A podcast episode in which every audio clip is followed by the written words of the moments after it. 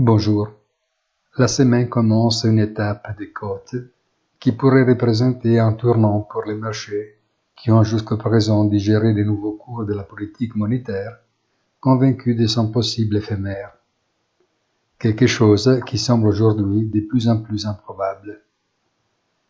L'accent est évidemment mis sur les décisions de la Fed mercredi, mais les lendemains, ceux de la Banque d'Angleterre et surtout de la Banque du Japon, appelés à défendre son yen brisé à des niveaux il y a vingt ans en plus, seront aussi bien importants.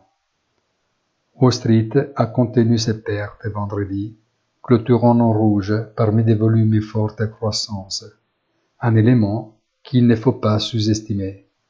Bonne journée et rendez-vous sur notre site easytradeunionfinance.it.